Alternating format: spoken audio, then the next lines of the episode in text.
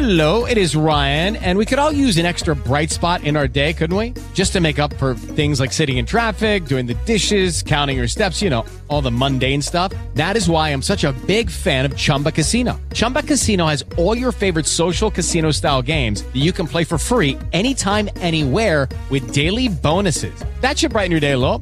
Actually, a lot. So sign up now at chumbacasino.com. That's chumbacasino.com. No purchase necessary. Group. Void were prohibited by law. See terms and conditions. 18 plus. Lucky Land Casino asking people what's the weirdest place you've gotten lucky? Lucky? In line at the deli, I guess? Aha, in my dentist's office.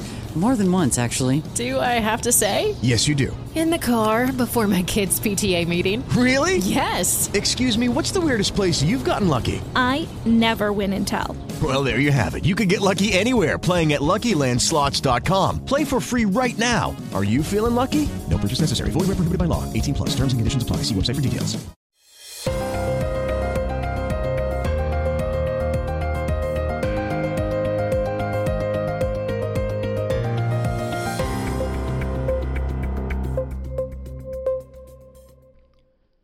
Benvenuti o bentornati a Fastidio Podcast, la settimana fastidiosa, la sintesi delle notizie degli avvenimenti che hanno suscitato il mio interesse e che ho trattato o con post sul mio sito fastidio.net oppure con commenti sui miei social, segnatamente X, già Twitter. Vi ricordo che potete seguire questo podcast dove meglio vi aggrada, quindi sulle maggiori piattaforme eh, di podcast, quindi Spreaker, che è quella che mi ospita, oppure Apple Podcast, oppure Spotify, oppure Google Podcast o ancora tutti gli aggregatori del feed RSS. Di che cosa ci occupiamo questa settimana? Ma lasciatemi iniziare eh, con l'ennesima versione eh, del noto vittimismo italiano, quello che si esplicita al grido di maestra la Germania copia, non si sa bene da chi, la Germania trucca, non si sa bene perché. Questa settimana è successa una cosa, in realtà è successa, è una cosa che periodicamente torna ad accadere, però la nostra vigile stampa e i nostri ancora più vigili politici eh, hanno chiaramente un ritardo di percezione o più propriamente una memoria da pesci rossi o da colonia di lieviti, per cui tornano a mh, sollevare il problema ogni volta che qualche organismo tedesco fa notare questo problema. Era accaduto in passato con la Bundesbank, è accaduto con la Corte dei Conti federale ed è accaduto nuovamente pochi giorni fa sempre con la Corte dei Conti federale. Allora, di che cosa ehm, sto cercando di parlarvi? Ebbene, di questa ipotetica esistenza di un cosiddetto debito occulto nei conti federali tedeschi. Perché la Corte dei Conti federale tedesca questa settimana ha criticato come ho detto, non per la prima volta e neppure in solitudine, visto che lo aveva già fatto in passato la Bundesbank, l'esclusione dal deficit federale tedesco degli esborsi legati ad alcuni fondi speciali.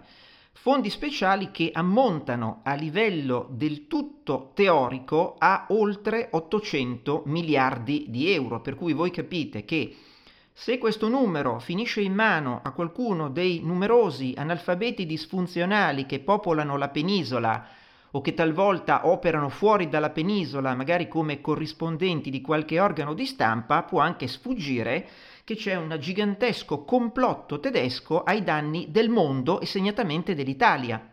Un po' come quando Anni addietro ci furono alcuni giornalisti, in particolare uno con il quale io polemizzai reiteratamente, salvo poi gettare la spugna perché il personaggio evidentemente non ci arrivava, che avevano deciso di raccogliere punti fragola del loro merito sovranista o patriottico anche dal lato sinistro, non solo necessariamente dal lato destro, eh, dicendo che praticamente eh, in occasione delle aste dei titoli di Stato tedeschi i tedeschi truccavano, nel senso che quando l'asta non veniva pienamente sottoscritta, ecco che misteriosamente quell'importo in realtà finiva in capo alla Bundesbank. In realtà la Bundesbank non sottoscriveva alcunché, quella era semplicemente una scrittura contabile che potremmo definire un promemoria e poi quando le condizioni di mercato lo consentivano e lo agevolavano, ecco che arrivava praticamente la messa sul mercato, cioè la creazione effettiva di debito usando il canale secondario. Bene, vi posso garantire che c'è gente in Italia che è andata avanti per anni e probabilmente se dovessimo tornare ad avere un'asta eh, dei Bund, degli Schatz o degli Obel che viene sottoscritta in maniera esangue, voi vedreste, visto che non si butta via nulla e alla fine i cassetti sono strapieni, per cui a volte non c'è neanche bisogno di aprirli perché si aprono da soli, qualcuno direbbe che la Bundesbank monetizza il debito pubblico tedesco e allora lo faccia anche l'Italia. Naturalmente nulla di tutto ciò è vero, ma torniamo al caso della Corte dei Conti tedesca la Corte dei Conti tedesca mh, mm, ha criticato l'esclusione dal deficit federale dei sopracitati esborsi legati ad alcuni fondi speciali, perché? Così facendo, secondo la Corte dei Conti tedesca, il bilancio federale verrebbe aggirato, svuotato di rilevanza, ma soprattutto verrebbe sottratto a quello che è il controllo del Parlamento rispetto alle azioni dell'esecutivo. In particolare il punto è valido, è massimamente valido su una tendenza contabile che hanno pressoché tutti i governi, cioè quella di eh, stanziare, attenzione, stanziare non vuol dire spendere, vuol dire prevedere un esborso futuro che può materializzarsi o meno.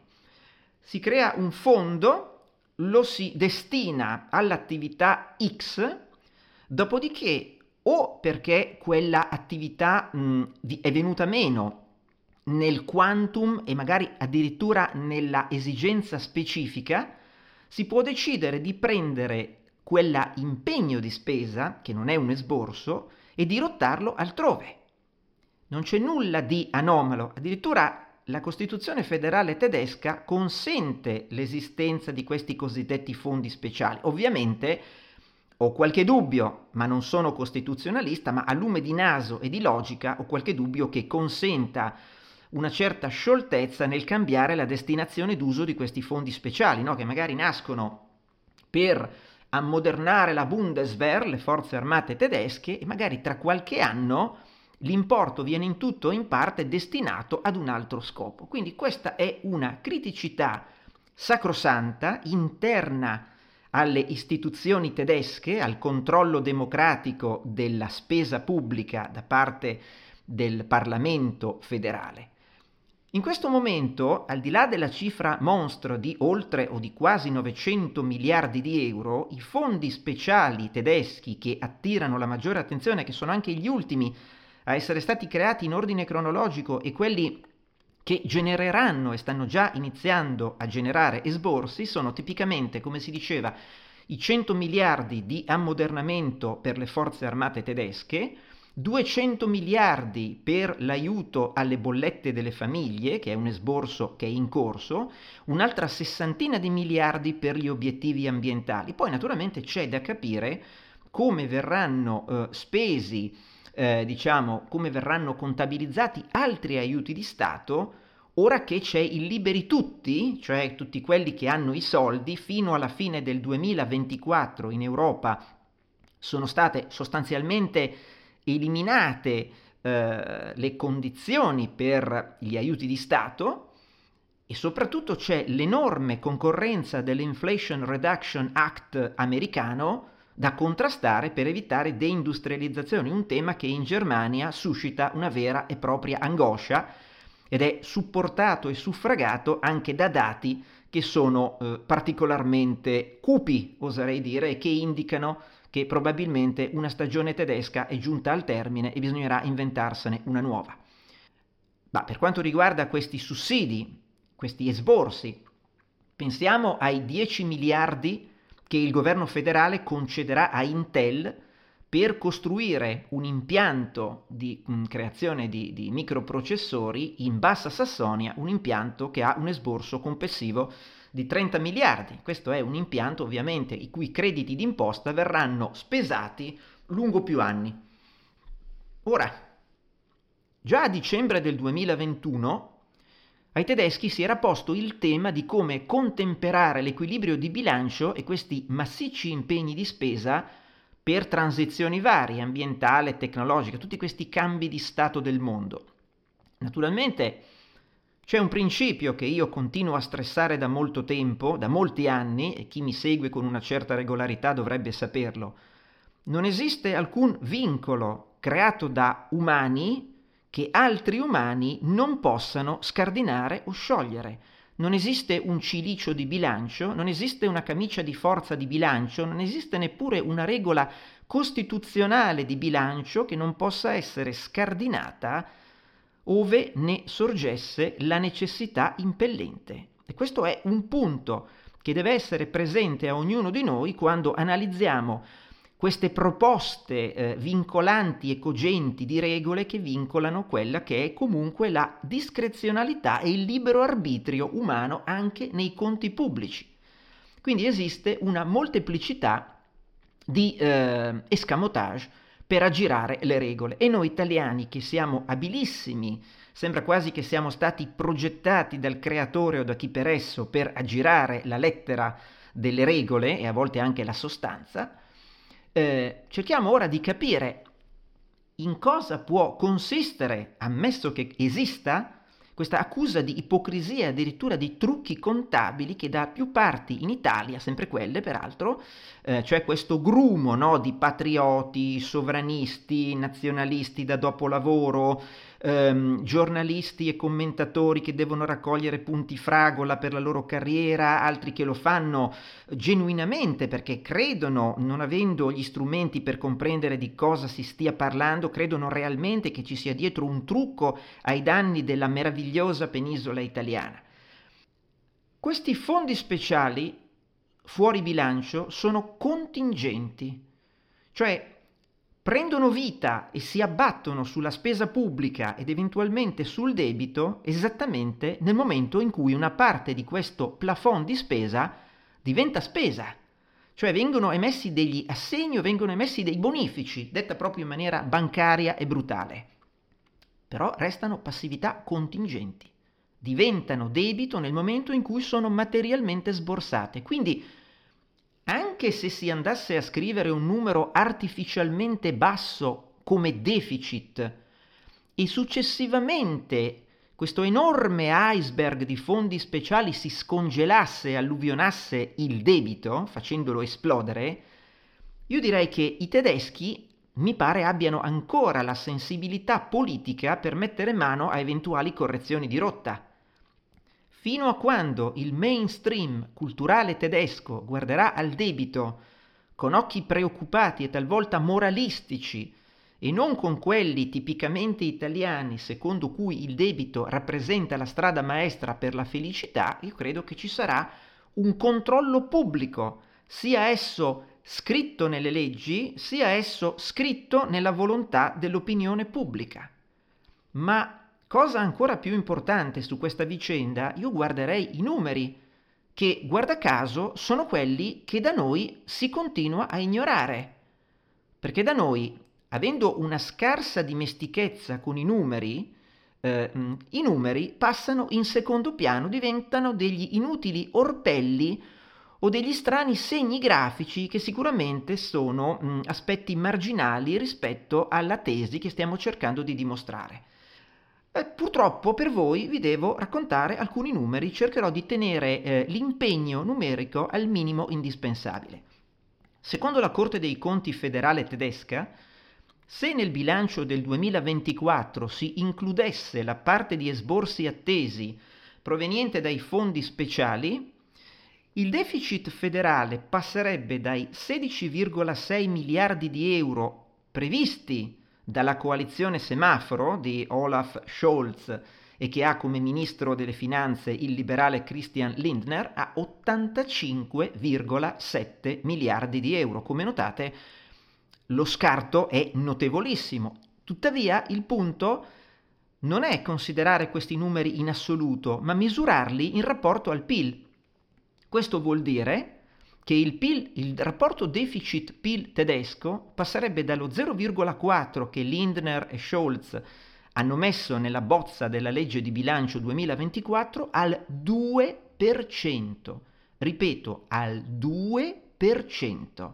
Cioè resterebbe ampiamente inferiore alla leggendaria soglia Maastricht del 3%.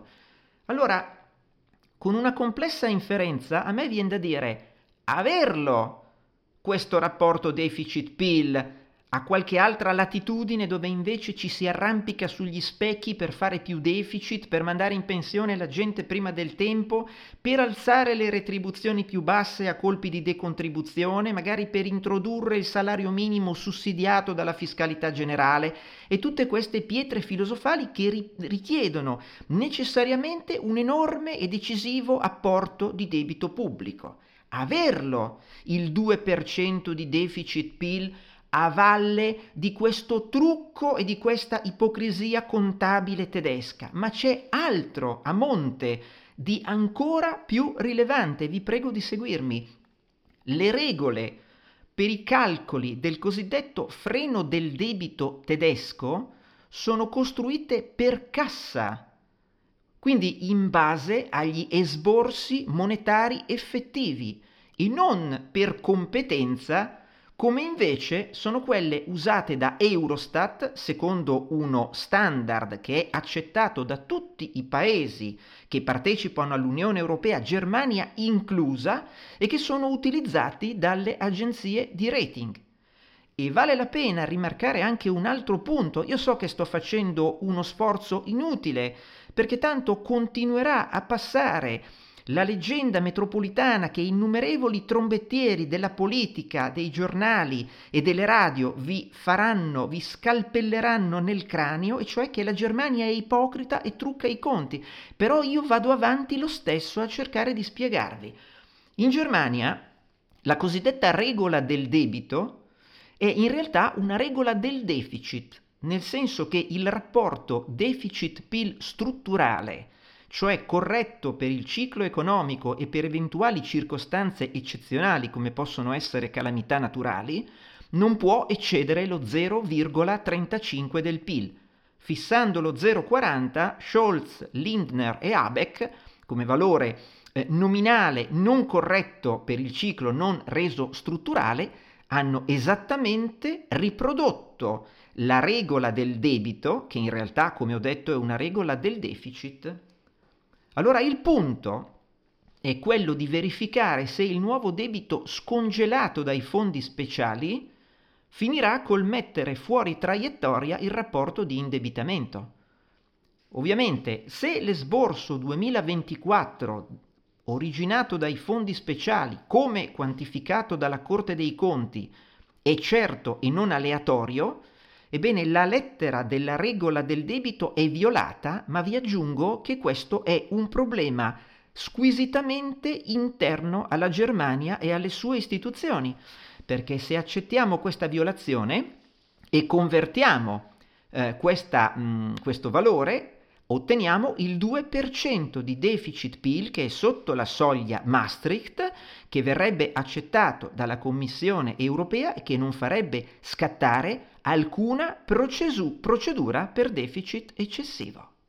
Questo è il punto sul quale innumerevoli zucconi italiani non riescono a mettere la testa. Naturalmente argomentare avendo davanti dei numeri è sempre preferibile.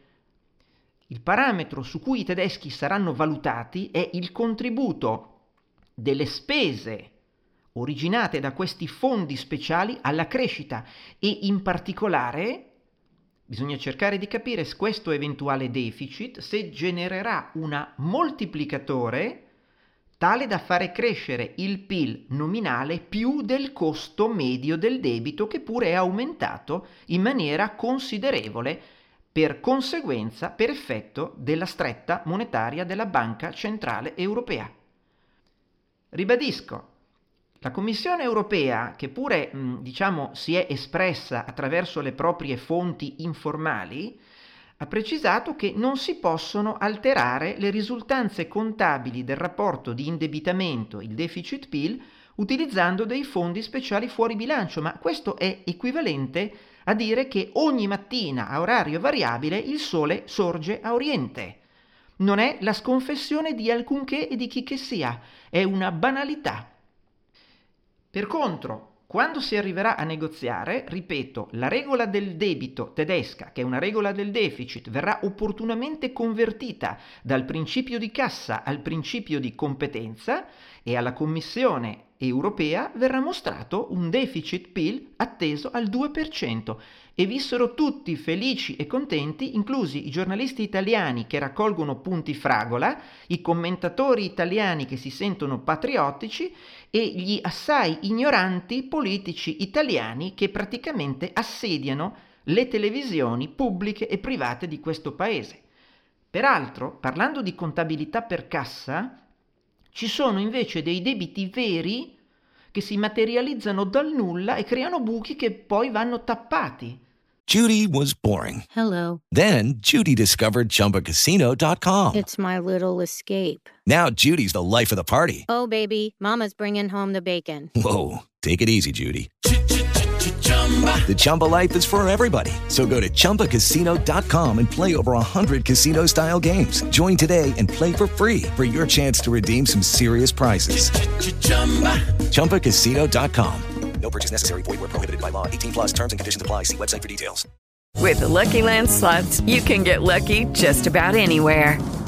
This is your captain speaking. Uh, we've got clear runway and the weather's fine, but we're just going to circle up here a while and uh, get lucky. No, no, nothing like that. It's just these cash prizes add up quick. So I suggest you sit back, keep your tray table upright, and start getting lucky. Play for free at LuckyLandSlots.com. Are you feeling lucky? No purchase necessary. Void where prohibited by law. 18 plus terms and conditions apply. See website for details.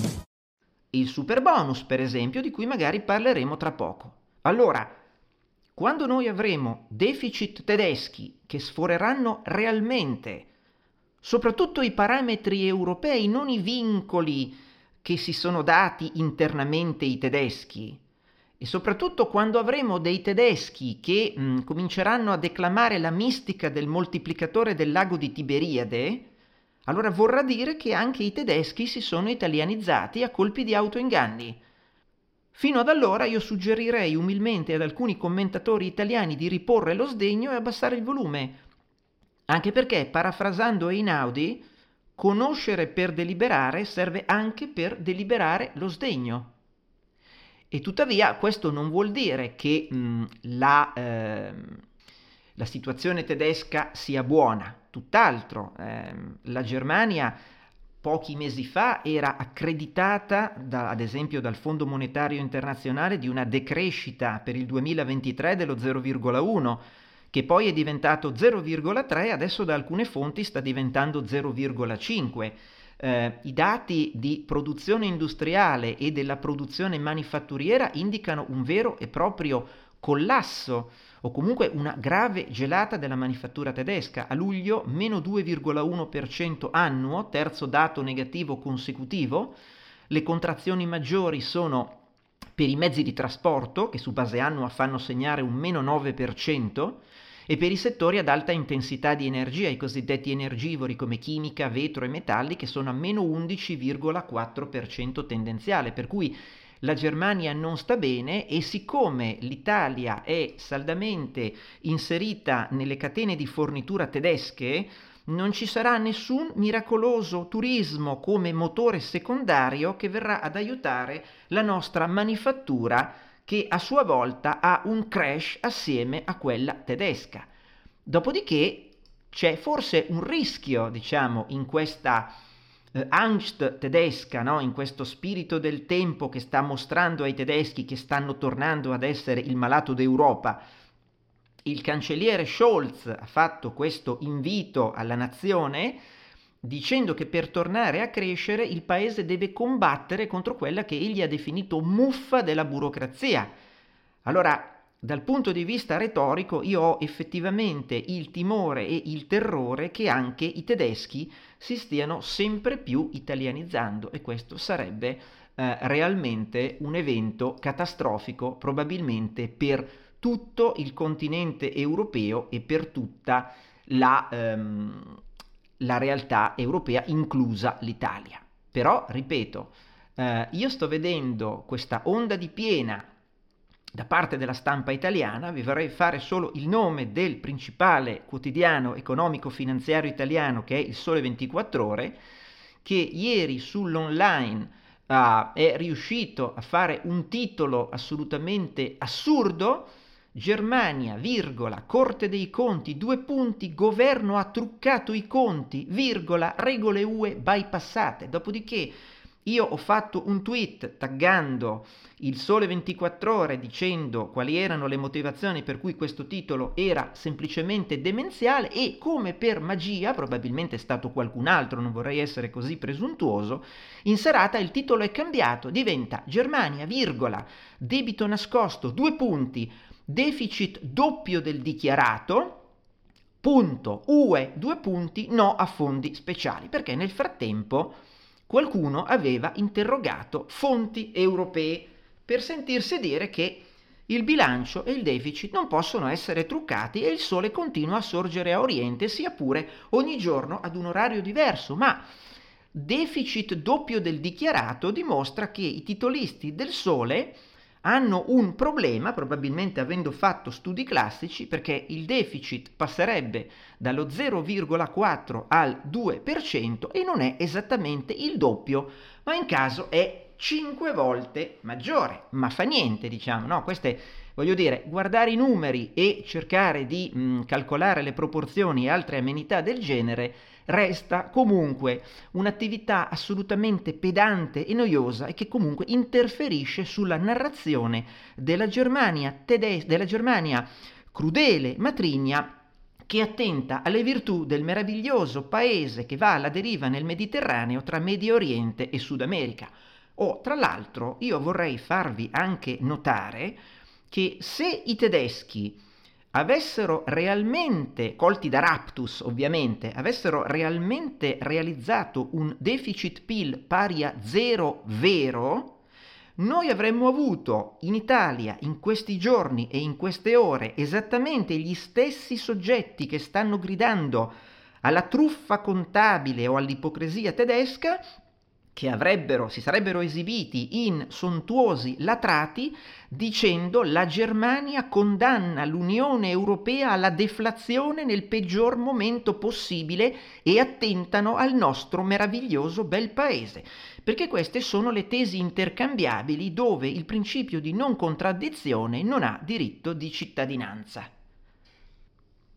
Oh, a proposito di eh, riflessi eh, pavloviani e di questo patologico amore per il debito, lo scorso 31 agosto scadeva il termine eh, a disposizione dei paesi dell'Unione Europea per eh, richiedere i prestiti della Recovery Fund, del RR, RRF, eh, Recovery and Resilience Facility.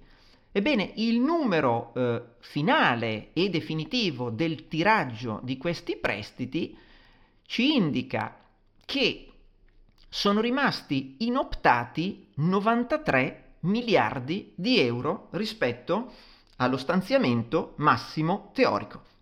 Lo stanziamento massimo teorico era di 385 miliardi di euro.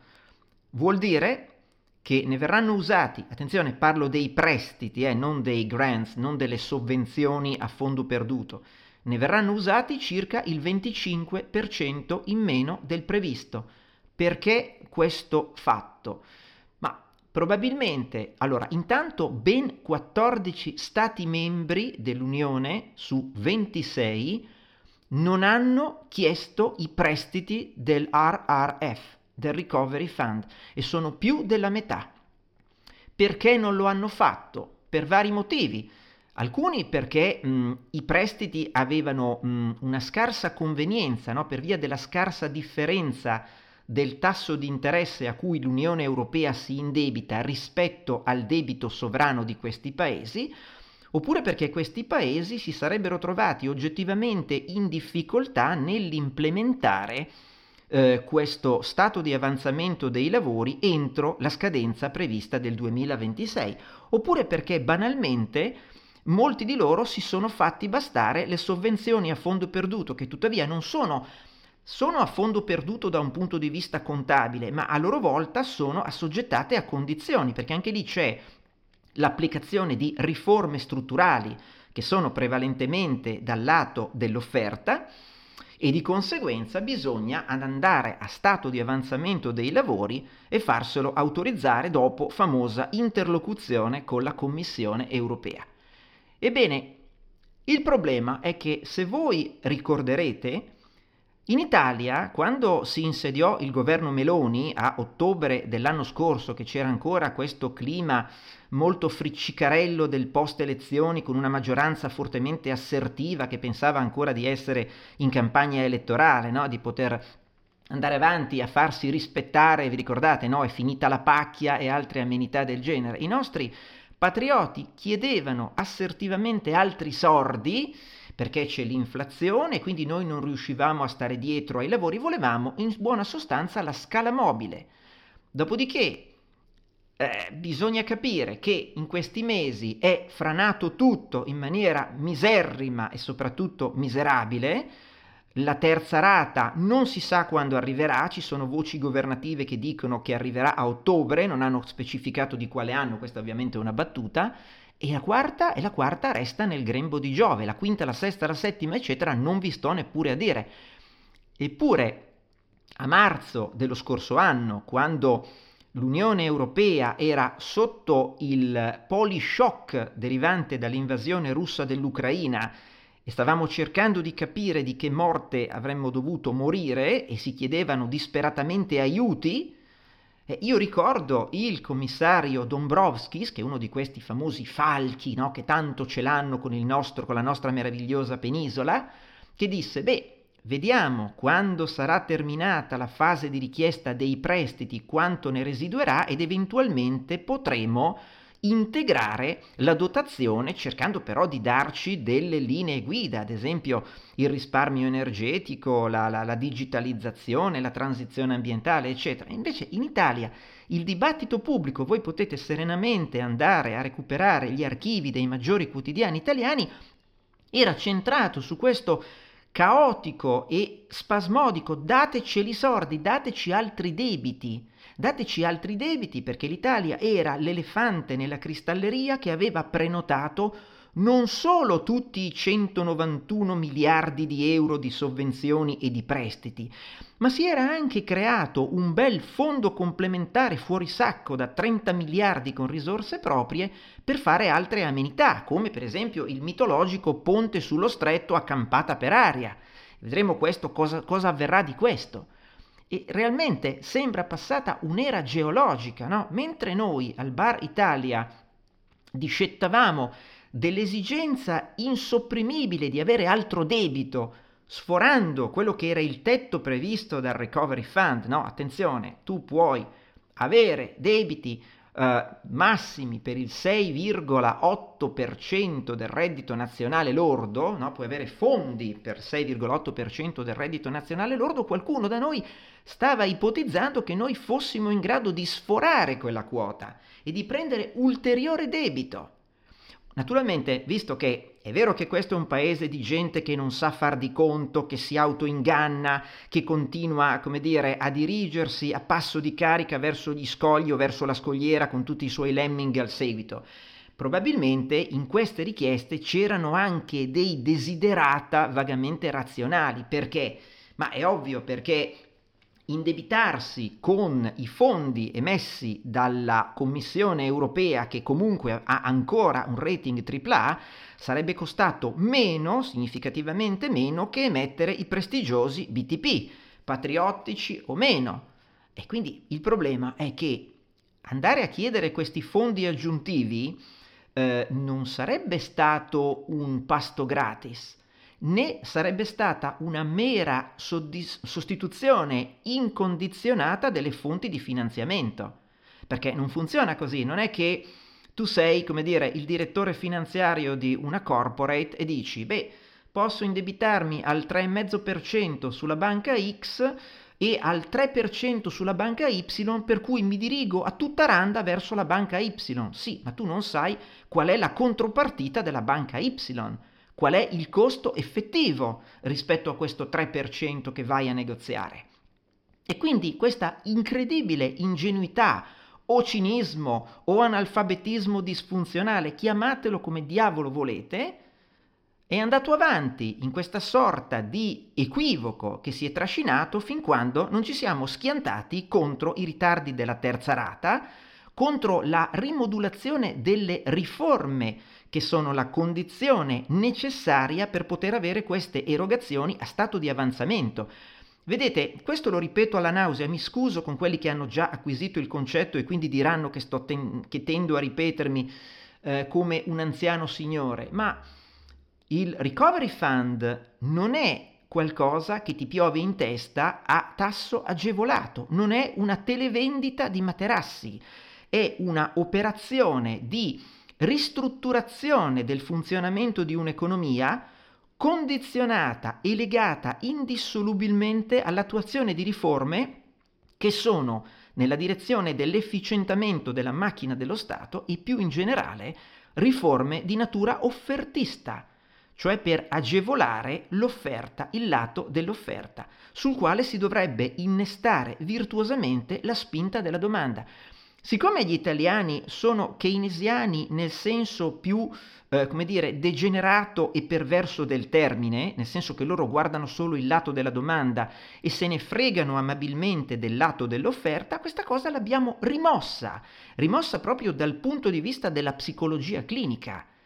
Per cui a un certo punto ci siamo presentati a Bruxelles dicendo, alzando la paletta rossa o marrone e dicendo scusate, abbiamo bisogno di ridefinire questi nostri obiettivi perché non ce la facciamo. E ad esempio andiamo a ridefinire due obiettivi clamorosi. Non siamo in grado di rispettare il cronoprogramma per quanto riguarda lo smaltimento degli arretrati della giustizia civile. Una sciocchezzuola, che sarà mai? Abbiamo passato lustri a dire che questo paese è frenato dalla insufficiente o dalla mancata tutela dei diritti di proprietà che è innescata da una giustizia civile in stato comatoso e ora ce ne usciamo alzando la paletta marrone e dicendo scusa Commissione europea tanto cattiva, ma non ce la facciamo a smaltire l'arretrato, quindi ci devi dare più tempo. E poi un'altra cosa, non ce la facciamo a rispettare il cronoprogramma per la riduzione del tax gap. Cos'è il tax gap? È quella differenza tra il gettito fiscale previsto data la grandezza di un'economia e la sua normativa fiscale e quello effettivamente incassato.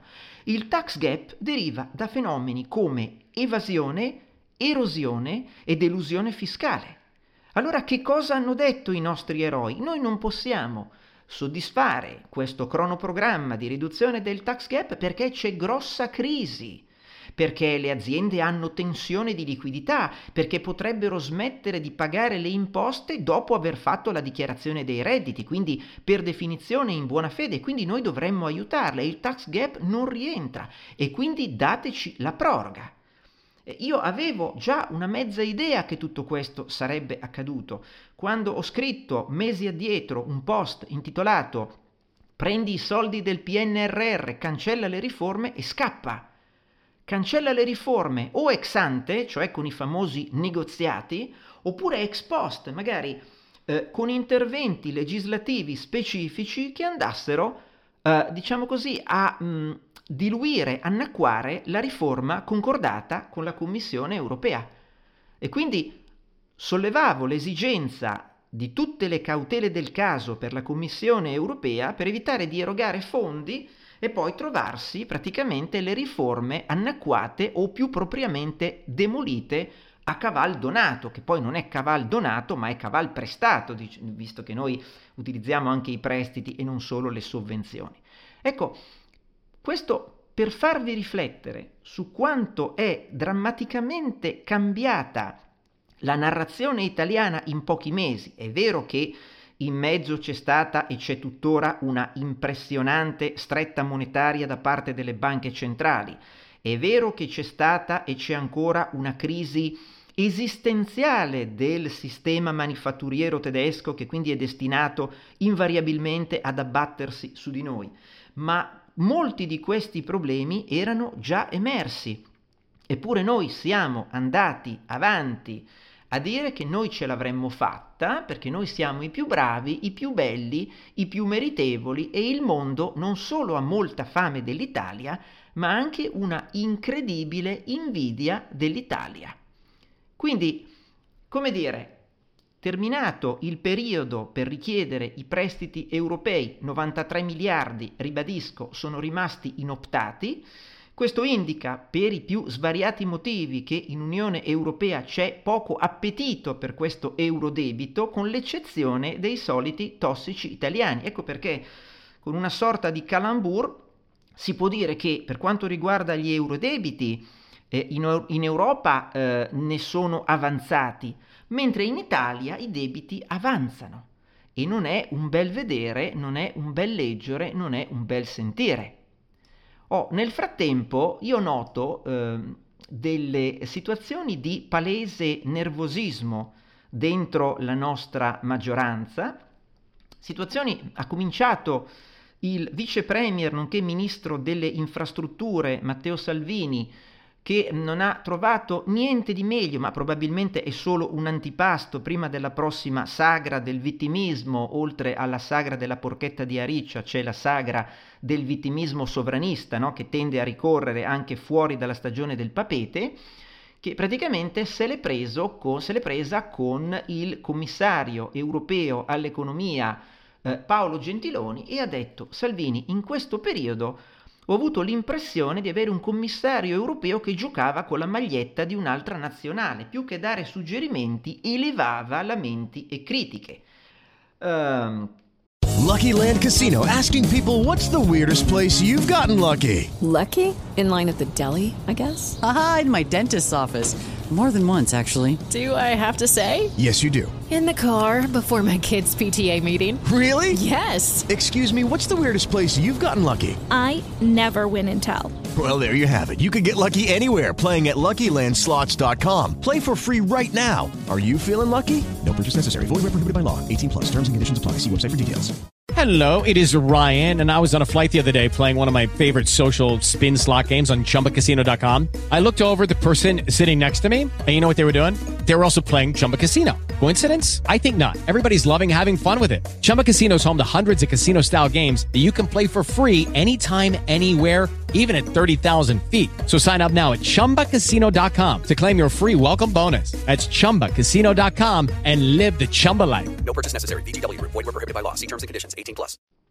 Ora, io eviterò di fare battute scontate come quelle delle magliette, perché tutti ricordiamo che in realtà c'è altra gente che andava in giro con la maglietta di Putin in altre location.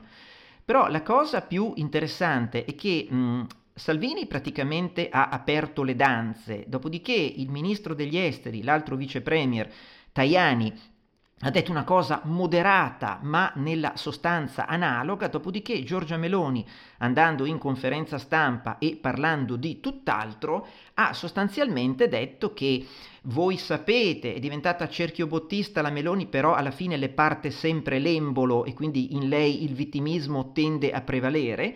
Ha detto che voi sapete che i commissari europei rappresentano l'istituzione della Commissione europea, rappresentano l'Unione europea, non sono singoli rappresentanti degli stati e pur tuttavia, ha aggiunto Meloni, eh, adesso che praticamente ci sono commissari per ogni par- paese dell'Unione, come dire con un sorrisino, eh, noi ci aspettiamo che magari ci siano, mm, come dire, un approccio più soft, un approccio un po' più da sindacalisti alla perorazione delle tesi della propria meravigliosa nazione di provenienza. Ora, per me questo è e resta un indicatore di nervosismo, un nervosismo che è destinato ad aumentare man mano che noi entreremo dapprima nei numeri della nota di aggiornamento al DEF che verranno pubblicati alla fine di settembre e che ci diranno esattamente che cosa possiamo o non possiamo spendere. Spoiler, credo che non potremo spendere nulla. E quindi vedremo, in caso dovesse materializzarsi effettivamente una recessione, oltre a dare la colpa alla Germania e ci saranno i fessi che diranno che la Germania gonfia il deficit, quando in realtà dovrebbero dire Dio benedica la Germania perché gonfia il deficit, altrimenti darebbe un impulso ulteriormente restrittivo alla congiuntura europea. Vedrete che non riusciranno a collegare i puntini e non riusciranno nemmeno a dirci cosa vedono nelle macchie di Rorschach, perché sono materialmente incapaci di collegare i puntini. E tuttavia una cosa estremamente sfiziosa che Giorgia Meloni ha detto in conferenza stampa uh, il 7 settembre è che eh, sostanzialmente sono capaci tutti di fare le finanziarie quando ci sono i soldi. Ecco, detto da una che quando era all'opposizione durante il Covid non solo scriveva le finanziarie altrui, ma è riuscita persino a dire che bisognava fare presto e con un solo clic eh, praticamente del mouse sarebbero atterrati nei conti correnti delle famiglie italiane 1000 euro, voi capite bene che si fa una fatica enorme a restare seri, si fa una fatica enorme a non incazzarsi, si fa una fatica enorme a non indagare se non siano casi multipli di dissociazione della personalità. Quindi avere paesi, avere un paese che è guidato di volta in volta da soggetti che hanno una simile patologica dissociazione della personalità non rende per nulla tranquilli, come potete immaginare. E nel frattempo, visto che, come dire, il governo Meloni ha sempre nuove meravigliose idee che prendono forma o più propriamente deforma, ci sono un paio di aggiornamenti su mh, mm, altrettante eh, misure, eh, anche tre aggiornamenti su misure eh, prese da questo esecutivo. Ma intanto sta circolando la voce nelle more dell'iter di conversione del decreto legge della tassazione degli extra profitti o dell'extra margine di interesse delle banche, sta girando voce, non so quanto fondata, che addirittura si possa applicare la tassazione lo 0,1% non già degli attivi nominali, ma degli attivi ponderati per il rischio. Cosa vuol dire tutto ciò? Che intanto gli attivi ponderati per il rischio sono significativamente inferiori come stock agli attivi nominali. Secondariamente che all'interno dei risk weighted asset, cioè degli attivi ponderati per il rischio, i titoli di Stato pesano 0%. Quindi, visto che è sorta nei nostri eroi l'esigenza di non penalizzare la sottoscrizione di titoli di Stato da parte delle banche e gli interessi sui titoli di Stato entrano nel margine di interesse assoggettato alla gabella del governo Meloni-Salvini, allora si dice facciamo salva la sottoscrizione dei titoli di Stato, riduciamo l'esborso, praticamente lo riduciamo da una bomba a un petardo fradicio, tassiamo, non so se ancora per lo 0,1 a questo punto di più, gli attivi ponderati per il rischio perché in questo modo non c'è problema, le banche potranno continuare a sottoscrivere titoli di Stato senza che ciò causi problemi. Ma piccola questione aggiuntiva. I titoli di Stato che hanno ponderazione zero per il rischio non sono solo i BTP, sono tutti i titoli di Stato della cosiddetta white list, come ad esempio i titoli di Stato OXE, come ad esempio anche gli stessi titoli, che sono una sottospecie di quelli OXE dell'Unione Europea. Questo vuol dire che eh, una banca potrebbe serenamente inzepparsi di bund ogni volta che i suoi BTP scadono o avere già dei bund in portafoglio e siccome quei bund hanno ponderazione zero, ebbene sarebbe incentivata a continuare a sottoscrivere titoli di Stato non necessariamente italiani. Dopodiché, altra misura che sta girando e sta inquietando gli addetti ai lavori, voi sapete che in Parlamento giacciono tre proposte di legge che non sono ancora state eventualmente accorpate, trattate, incardinate, incanalate, eccetera, eccetera, che prevedono la possibilità per i debitori di crediti in sofferenza di ricomprarseli con una maggiorazione stabilita dal nostro signor governo, che come vedete vede, provvede e soprattutto se ne frega altamente delle dinamiche di mercato. Questa maggiorazione dovrebbe essere calibrata su dimensioni di debiti piccole, quindi per le famiglie e le piccole e medie imprese, ma qual è il problema? Da quando decorrerebbe questa misura? Decorrerebbe uh, relativamente ai crediti in sofferenza che le banche hanno già ceduto, ai veicoli che hanno già cartolarizzato, che sono già finite nel circuito delle sofferenze bancarie dei non performing loans, o varrebbe per il futuro? Se vale a partire dal passato, cioè ex tunc, ebbene io temo e credo, come hanno mh, segnalato persone ben più competenti in materia di me, che questo causerebbe delle devastazioni negli intermediari, oltre a creare enormi problemi alle stesse banche cedenti. Uh, diciamo che tra gli effetti collaterali, e ve la faccio semplice perché non, non scenderò in tecnicalità che potreste trovare noiose, avremo anche il rischio di fare fallire AMCO. Cos'è AMCO? AMCO è la società posseduta al 100% dal Tesoro italiano che si occupa della gestione dei crediti in sofferenza. Ecco, se una di queste proposte passasse, noi avremmo praticamente l'assassinio di Amco, e cioè l'assassinio dei contribuenti italiani.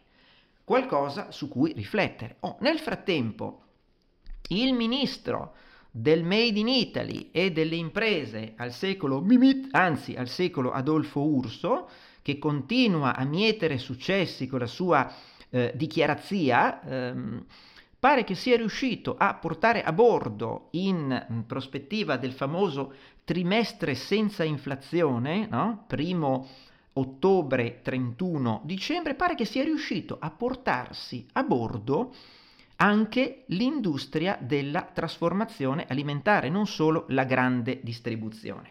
Vedremo che cosa chiederanno in cambio eh, le industrie della trasformazione ma soprattutto vi prego di tenere presente una circostanza, al di là di tutta la possibilità di manipolare questo leggendario paniere, cioè di renderlo flessibile, di farlo sparire e ricomparire con articoli differenti, eccetera, eccetera, però l'importante è che il ministro Urso, titolare del Mimit, riesca a vedere nei negozi, inclusi i negozi di prossimità, questo meraviglioso bollino tricolore di lotta contro l'inflazione e ricordate, ve l'ho già detto e ve lo ripeto, fatevi un nodo al fazzoletto o ad altre cose.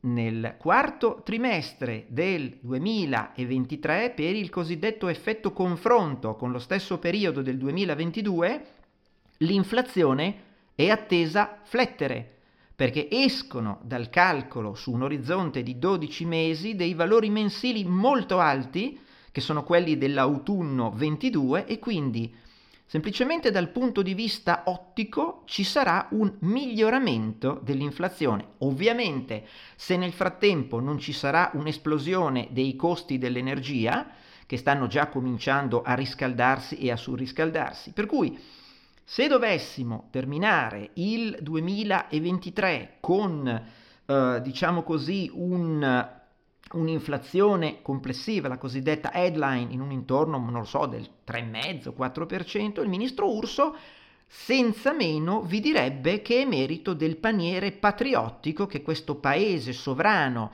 con la collaborazione e con la veglia vigile di questo governo, è riuscito a implementare. Fate attenzione perché questo è un gioco delle tre tavolette.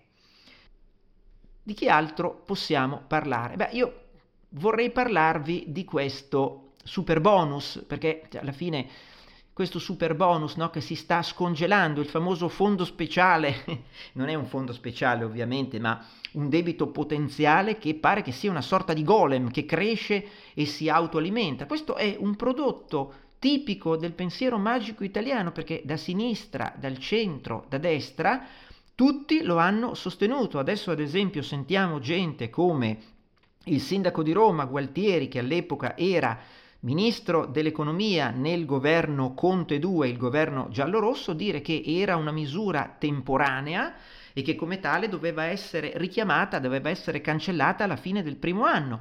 Lui non c'era e se c'era dormiva. L'unico problema che abbiamo è che noi abbiamo in questo momento un mm, deficit che si sta allargando nella misura in cui vengono registrati sulle piattaforme i nuovi crediti e quindi questo determina il riconoscimento immediato del deficit nell'anno in cui è registrato, quindi servirà un aumento del deficit per l'anno 2023. Dopodiché avremo, dopo la parte per competenza, che c'è gente che continua a non riuscire a capire, avremo la parte per cassa, e cioè quanta parte di questi crediti di imposta potranno essere incassati, cioè compensati con le tasse nel corso del 2023, 24, 25 e 26, questo lo vedremo. Però già nei giorni scorsi girava, eh, diciamo, questa indiscrezione secondo cui il governo Meloni si accinge in sede di Nadef e in sede successiva di legge di bilancio a portare il deficit PIL del 2023 dal 4,5 al 5%, a questo punto credo per tenere conto sia della materializzazione delle cessioni dei crediti che sono state registrate nel 2023 sui portali a ciò preposti, sia della mh, aumento spontaneo del deficit causato dal rallentamento congiunturale. E dopodiché si va in Europa e si cerca di negoziare non solo il nuovo patto di stabilità e crescita, ma anche, eh, diciamo così, il, l'ampiezza del deficit per il 2023 che lo sforeremo e il deficit per il 2024 che dovrebbe essere eh, programmaticamente, e diventa tendenziale, al 3,7. Io penso che l'Italia chiederà, in conseguenza del fatto che avremo probabilmente un quarto trimestre congiunturalmente molto negativo, l'Italia chiederà per il 2024 un deficit PIL ben superiore al 4%. La Germania si presenterà con un deficit PIL corretto per i famosi trucchi contabili, come dice qualche intellettuale, opinionista e commentatore di casa nostra, con il deficit PIL al 2%, eppure vedrete che avremo sempre dei geni in casa nostra che con un deficit PIL italiano più che doppio rispetto a quello tedesco diranno che la Germania trucca i conti ed è un partner inaffidabile, perché l'ho già sentito in più di un'occasione. E naturalmente avremo i geni che insistono a non capire la differenza tra il principio di competenza e il principio per cassa, um, infatti ricorderete, no? abbiamo visto e letto anche degli autentici deliri mesi addietro, Eurostat ci dice che il super bonus non causa debito, no, non causa debito, però uccide i neuroni. E naturalmente potremmo avere delle misure di assoluta disperazione, come ad esempio il fatto di diluire, spalmare nel corso del tempo la cedibilità di quei crediti che non sarebbero più a 4 anni ma potrebbero diventare a 10. O naturalmente questo continuerebbe a causare delle enormi tensioni di cassa nelle aziende cessionarie e nei professionisti cessionari dei crediti, però mh, darebbe un po' più di fiato e di respiro ai conti pubblici, eh, diluendo il pietrone. Non ce lo mettiamo subito al collo, ma al collo ci mettiamo una catena molto, una collana molto elegante di pietrisco. Quindi magari se andiamo in giro per alcuni anni con il pietrisco anziché con il pietrone, magari riusciamo a stare tutti meglio e a vivere meglio. Però non è affatto detto che le cose possano andare in questa maniera, perché onestamente non vorrei essere nel governo quando cercheranno di fare quadrare questo rompicapo e naturalmente contemperare tutte quelle fiabe della buonanotte, quei sogni di debito eh, del tipo e di deficit del tipo le pensioni minime a 1000 euro, l'abolizione della Fornero che non si abolisce perché non si abolisce la realtà, Fornero vuol dire realtà, come un tempo Galbani voleva dire fiducia, metteranno la quota 103, ma faranno in modo che possano uscire solo spicciolate di lavoratori e lavoratrici e poter portare a compimento i propri progetti di vita. Poi c'è la riforma fiscale, anche questo non mi mh, mm, prolungo, mh, mm, per, non mi dilungo, scusate, prolungo un'altra cosa, perché ve lo sto ripetendo ossessivamente e vorrei che voi mh, mm, non pensaste che sono diventato ossessivo. Questa è la realtà che sfonda le porte a calci. È la realtà che sfonda le porte a calci. Torniamo un attimo sul, sul super bonus che dal principio di competenza, cioè dal deficit, diventa cassa, cioè debito. Ipotizziamo di avere uno sforamento di una cinquantina di miliardi che puntualmente si scarichino e divengano debito, compensino imposte nel prossimo triennio. Ebbene, questo vuol dire emettere debito aggiuntivo, un fabbisogno aggiuntivo di cassa per un triennio pari a circa l'1% del PIL ogni anno per un triennio, cioè l'equivalente di una agognata rata del PNRR nel momento peggiore possibile, cioè quando la crescita sta frenando o più propriamente si sta contraendo, quindi rischio della cosiddetta palla di neve negativa. Cos'è la palla di neve negativa? È quando il prodotto interno lordo nominale cresce meno del costo medio del debito e di conseguenza il rapporto di indebitamento si autoalimenta costringendo a restare credibili sui mercati finanziari con delle strette fiscali che deprimono ulteriormente la crescita e che hanno la funzione di dare il segnalamento della solvibilità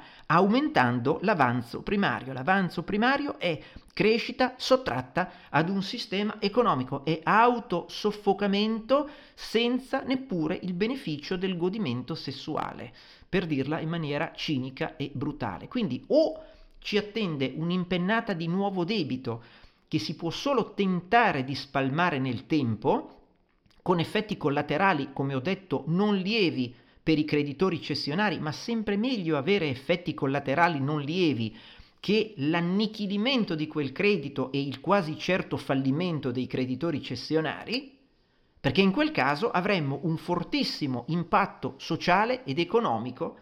Nel caso, appunto, per qualsivoglia motivo, non necessariamente per ripudio, perché lo Stato non ripudia, eh, ma non si potessero compensare entro il quadriennio previsto. Perché? Perché ci sono le banche e altre aziende come le aziende pubbliche che potrebbero non avere capienza per comprare quei crediti. Cosa vuol dire capienza? Vuol dire avere un debito di imposta che io posso compensare, cioè azzerare comprando quei crediti. Allora, io non so se questo che è stato un sostanziale unanimismo a destra, a sinistra, nei media, a parte quattro gatti, tra cui il sottoscritto e veramente pochi altri, sia frutto, come invece questa settimana ha scritto Luciano Capone, di un fallimento della democrazia italiana. A me questo pare soprattutto il trionfo del pensiero magico, del rifiuto di accettare l'esistenza del vincolo di realtà, dell'ostinazione di credere che il moto perpetuo esista e che le leggi della termodinamica siano un complotto anti-italiano. Avendo noi in odio ancestrale il concetto di trade-off, perché noi vogliamo burro, cannoni e cannoli, non intendiamo comprendere che per ristrutturare gratuitamente, non faccio inflessioni dialettali perché poi mi accusano di razzismo, per ristrutturare gratuitamente case, villette e condomini di gente che potrebbe serenamente pagarsi il costo nella sua interezza o quasi, ebbene tra non molto potremmo anche scoprire che ci siamo pressoché fottuti il servizio sanitario nazionale. E badate, ne approfitto per ribadire l'ennesimo concetto, siccome ho letto questa settimana le solite reiterazioni di questo concetto di crassa ignoranza economica, Vabbè, allora mi faccio una polizza sanitaria. Bullshit! Una polizza sanitaria non copre le condizioni preesistenti. Una polizza sanitaria non copre le patologie pregresse. Quindi, cari amici, toglietevi dalla testa, soprattutto i più liberali tra voi, quelli con tante B, che una polizza sanitaria possa sostituire in toto, o magari una polizza long term care, quindi per eventi catastrofici, possano sostituire in accoppiata l'attività e l'opera di un servizio sanitario nazionale. Se pensate questo, fatevela passare il più rapidamente possibile, perché non è così cercate, cari liberali con tante B, di ripigliarvi, come direbbero in alcuni luoghi che a me stanno molto simpatici. La sintesi di tutto questo discorso è che con il super bonus e gli altri bonus edilizi, frutto di questo pensiero magico che si ostina a ripudiare il principio di realtà e che trasversale, proprio copre tutto l'arco parlamentare, oltre che l'opinione pubblica, i media, il mainstream culturale italiano, noi scriveremo un capitolo del libro di storia non solo economica di questo paese. Che poi si tratti dell'ennesima storia di fallimento e di autolesionismo, beh, quello è un altro discorso, ma è, è storia anche quella, no? È storia anche quella. Allora, che cosa possiamo aggiungere? Io direi di fare una rapida incursione finale sulla politica estera eh, questa settimana mi ha eh, particolarmente divertito una dichiarazione di eh, Recep Tayyip Erdogan, eh, il presidente turco, eh, voi sapete, mh, è in corso con il, la, la benedizione di Erdogan in Turchia il nuovo ticket formato dal nuovo ministro delle finanze la nuova governatrice della banca centrale, il nuovo board della banca centrale è in corso una potente stretta monetaria e contemporaneamente è in corso un'altrettanto potente stretta fiscale praticamente per cancellare tutti i regali che il signor Erdogan ha fatto al popolo per comprarsi la rielezione entrare nel suo terzo decennio. L'inflazione turca, in conseguenza dell'impressionante aumento delle imposte indirette, soprattutto sui carburanti, è attesa a fine anno al 65%, ebbene Erdogan è riuscito a dichiarare questa settimana che, ve lo, ve lo riporto, con l'aiuto di una stretta politica monetaria noi riporteremo l'inflazione a singola cifra, manterremo la disciplina fiscale che vediamo come il fondamento come le fondamenta della fiducia e della stabilità nella nostra economia. Come vedete, qui abbiamo un signore che probabilmente ha fatto entrare in azione il proprio gemello, quindi probabilmente questo sarebbe un signore che sulla scena politica italiana avrebbe un successo incredibile. Questo era il signore che diceva che c'era questa diabolica ed empia bestemmiatrice lobby internazionale degli alti tassi di interesse guidate dalle banche d'affari americane, dal sistema finanziario americano, da cui è, andata a prendere, è andato a prendere la nuova governatrice della banca centrale turca con il doppio passaporto. E quindi che dire, o Erdogan o il suo gemello si sono convertiti alla diabolica lobby degli alti tassi di interesse ed è una cosa semplicemente meravigliosa. E tuttavia, però, devo dire che la Erdoganomics, um, che ha lasciato il corpo di Erdogan e sta lasciando praticamente la Polonia, si è spostata un po' più a nord, perché questa settimana in Polonia eh, la banca centrale polacca, il governatore della banca centrale polacca è un accademico, un economista di 73 anni, molto vicino al partito di Kaczynski, il partito che ha la maggioranza da molti anni e che a metà ottobre si accinge a tentare di riottenere la maggioranza, questo partito ultra sovranista. In Polonia c'è l'inflazione ancora in doppia cifra. Ebbene, il governatore della banca centrale polacca questa settimana ha tagliato i tassi di tre quarti di punto dal 6,75 al 6%, perché? Perché dal punto di vista teorico egli vede che i modelli econometrici segnalano per la parte finale dell'anno un vero e proprio crollo dell'inflazione polacca, praticamente una sfera di cristallo o una seduta spiritica, e poi una volta sentitosi chiaramente criticato da economisti, come dire, ortodossi, Beh, questo signore ha detto non solo che il taglio dei tassi farà bene alla gente comune, che evidentemente potranno indebitarsi ulteriormente e potranno stimolare i consumi eh, drogando ulteriormente l'inflazione. Se sono stupidi, se sono stupidi lo fanno, se non sono stupidi il cavallo non andrà a bere, ma soprattutto il governatore della banca centrale polacca è riuscito a dire che gli economisti sono amici delle banche oltre che amici dell'opposizione. Quindi Notate che abbiamo un organo istituzionale, la guida di un organo istituzionale come la Banca Centrale Polacca, che riesce ad esprimersi in questa maniera, alla Erdogan, Erdogan style. Allora, lo zloty, che è la moneta polacca, ha preso assoluta e rigorosa nota, si è deprezzato nel giro di un paio di giorni di circa il 5% contro euro e dollaro e la morale della favola è che la gente comune polacca non è affatto detto che tornerà ad indebitarsi per consumare di più, ma in compenso importerà un quantum aggiuntivo di inflazione in conseguenza di questo mini crollo dello zloty. Però gli economisti sono amici delle banche, presto ci diranno che appunto lo spirito di Erdogan si è reincarnato nella banca centrale polacca e presto potremo ordinare una scorta gigante di popcorn tenendo presente però che c'è inflazione anche sui popcorn per eccesso di domanda e quindi bisognerà fare molta attenzione.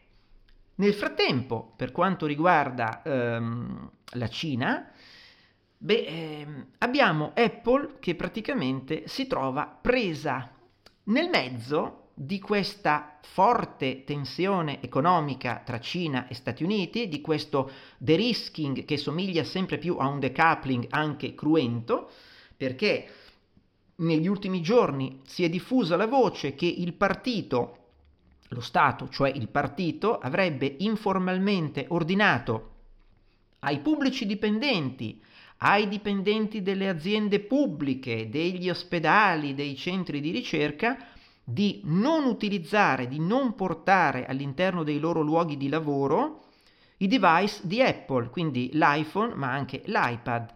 Perché? Perché questi device vengono considerati un rischio per la sicurezza nazionale, al punto che sui social media cinesi ha cominciato a girare la voce che le caratteristiche molto robuste di tutela della privacy, di codifica da parte degli iPhone e più in generale dei device di Apple sarebbero un ostacolo materiale alla famosa lotta contro la corruzione che le autorità cinesi stanno perseguendo. Nel frattempo c'è stato questo annuncio molto mh, tempestivo, cioè che Huawei, che come ricorderete alcuni anni fa è stata messa al bando dall'Occidente, dagli Stati Uniti, sono stati costretti a crearsi dal nulla un sistema operativo, avrebbero lanciato loro nuova, il loro nuovo device ammiraglia, il Mate 60 Pro, che sarebbe un 5G molto evoluto che utilizzerebbe un microprocessore da 7 nanometri che sarebbe lo stato dell'arte e che gli americani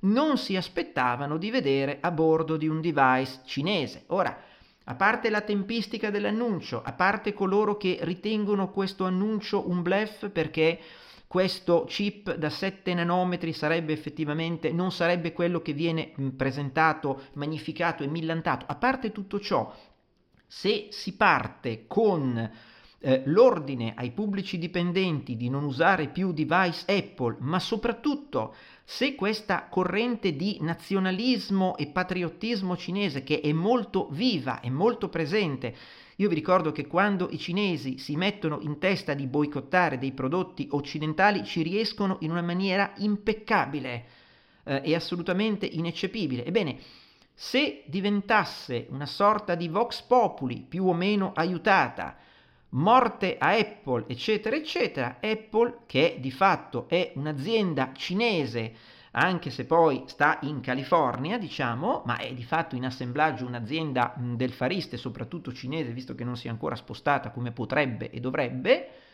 ebbene Apple realizza circa il 20% dei suoi ricavi con i device venduti in Cina. Non a caso il mercato si è innervosito, il mercato azionario, Apple ha perso in due sedute circa il 6% della capitalizzazione, quindi il decoupling o il de-risking piuttosto cruento eh, procede e quindi questo è l'ulteriore, l'ennesimo elemento di frizione, di crisi e di attrito e di disfunzionalità che renderà molto difficile un certo tipo di mantenimento sui binari della congiuntura globale. Questa è una cosa con cui dovremo oggettivamente imparare a convivere e che si rivelerà inflazionistica e problematica sia per i portafogli di investimento che per l'economia reale. Quindi ehm, è una cosa su cui bisogna mh, praticamente fare una grandissima attenzione. Oddio, attenzione, no, più che altro bisogna avere presente che questo è un rischio persistente e immanente al nuovo stato del mondo. Per chiudere con, eh, diciamo, sempre con, eh, con la Cina, Ebbene, questa settimana il ministro degli esteri Antonio Tajani è andato in Cina a preparare il terreno per, che sarà, eh, per quella che sarà la disdetta del memorandum d'intesa sulla via della seta, assai improvvidamente firmato dalla maggioranza giallo-verde del Conte 1, ricorderete, no? quando i nostri eroi sovranisti si erano messi in testa che la Cina e la Russia potessero comprare i nostri BTP, perché questa è la sintesi di tutta questa farneticazione, di questo delirio, e però ha ragione, lasciatemi dire, ha ragione Giorgia Meloni quando dice ci sono paesi europei che hanno prosperato nell'interscambio con la Cina senza aver avuto bisogno di firmare un memorandum d'intesa. Questo è verissimo. Vi dà la misura della stupidità italiana geostrategica ai tempi del governo Conte 1, chiamiamola stupidità perché ci sarebbero delle ipotesi alternative, ma quelle le lascio alla vostra immaginazione.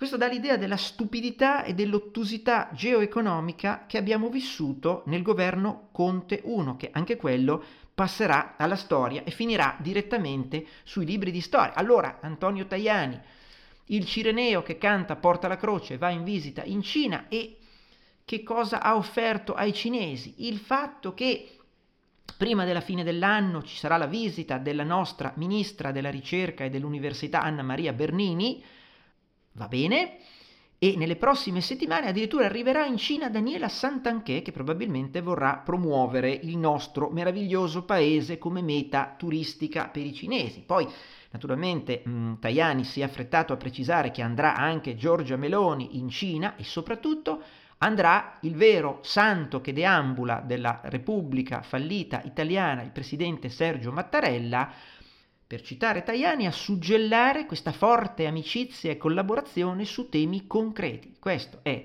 per tenere buoni i cinesi dovremo firmare un sacco di protocolli d'intesa nel business, perché i cinesi stanno già brontolando dicendo che da questo memorandum d'intesa l'interscambio, l'export italiano è aumentato del 30%, quindi non erano solo arance, e vi ricordo altresì che i cinesi sono stati sterilizzati, sono stati castrati, che è la maniera più cruenta per usare il verbo sterilizzare, all'interno di Pirelli, no? Perché praticamente mh, tutto il potere va al gruppo Camfin di Marco Tronchetti Provera, malgrado i cinesi abbiano la maggioranza delle azioni e del capitale. Quindi i cinesi in Pirelli sono stati castrati.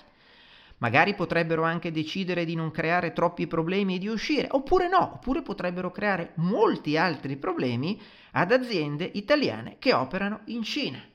Ecco, vedremo come andrà a finire, perché anche i cinesi nel loro piccolo, inca- o nel loro grande, più propriamente, si incazzano.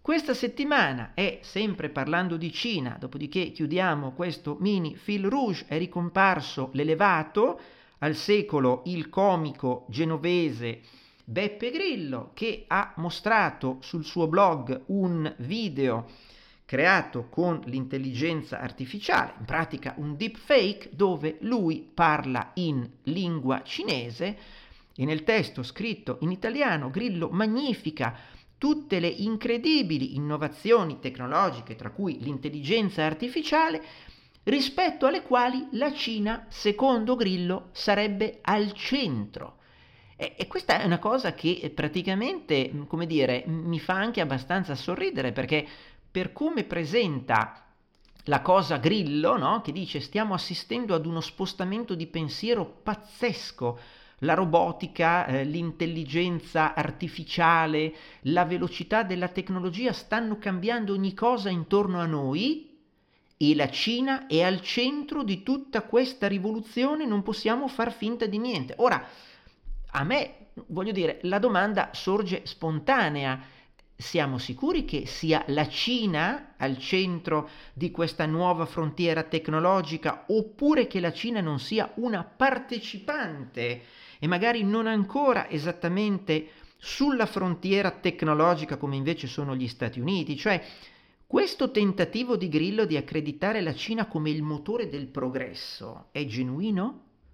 Ecco, io non aggiungerei altro, lascio a voi ogni considerazione aggiuntiva.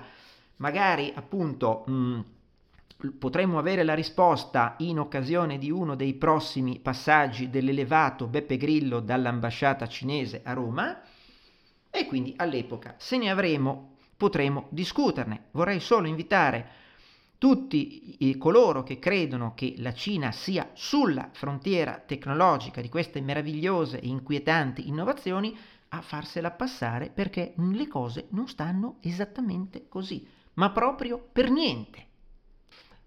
Allora direi che abbiamo terminato, vi faccio grazia di altre cosine e cosucce che sono tipicamente estive come l'anziano signore che ha solcato quattro decenni di vita pubblica italiana ai massimi gradi istituzionali con l'unica eccezione del Quirinale, che improvvisamente si accorge che le sue giornate e il tempo che gli rimane si stanno accorciando e quindi invita il presidente di un paese alleato all'Italia a svuotare il sacco, lui che quando sono accaduti i fatti di Ustica aveva due anni, e a pacificare l'Italia e il continente europeo, salvo poi appunto questo anziano signore 85enne deve convocare in fretta e furia una conferenza alla, sta- alla, sede della stampa estera e dire ma io no, non ne so niente, stavo semplicemente considerando che siccome il tempo che mi resta sta diminuendo, volevo togliermi questo peso, compreso lo strafalcione e l'anacronismo sul 1986 scambiato per il 1980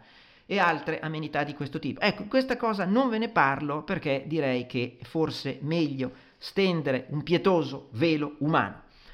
Vi ringrazio per l'attenzione. Se volete eh, contattarmi o se siete un imprenditore e volete fare pubblicità sul Fastidio Podcast o se volete chiedermi altre cose, che questo sarà il nostro nuovo canale mi scrivete, potete scrivermi a editor.fastidio.net.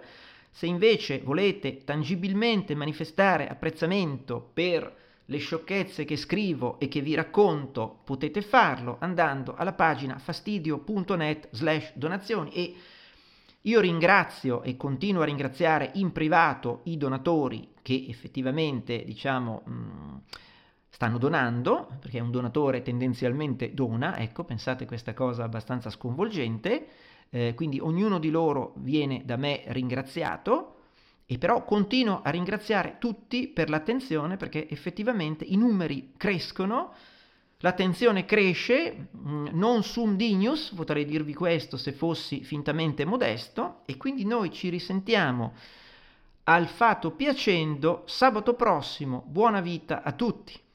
Thank you.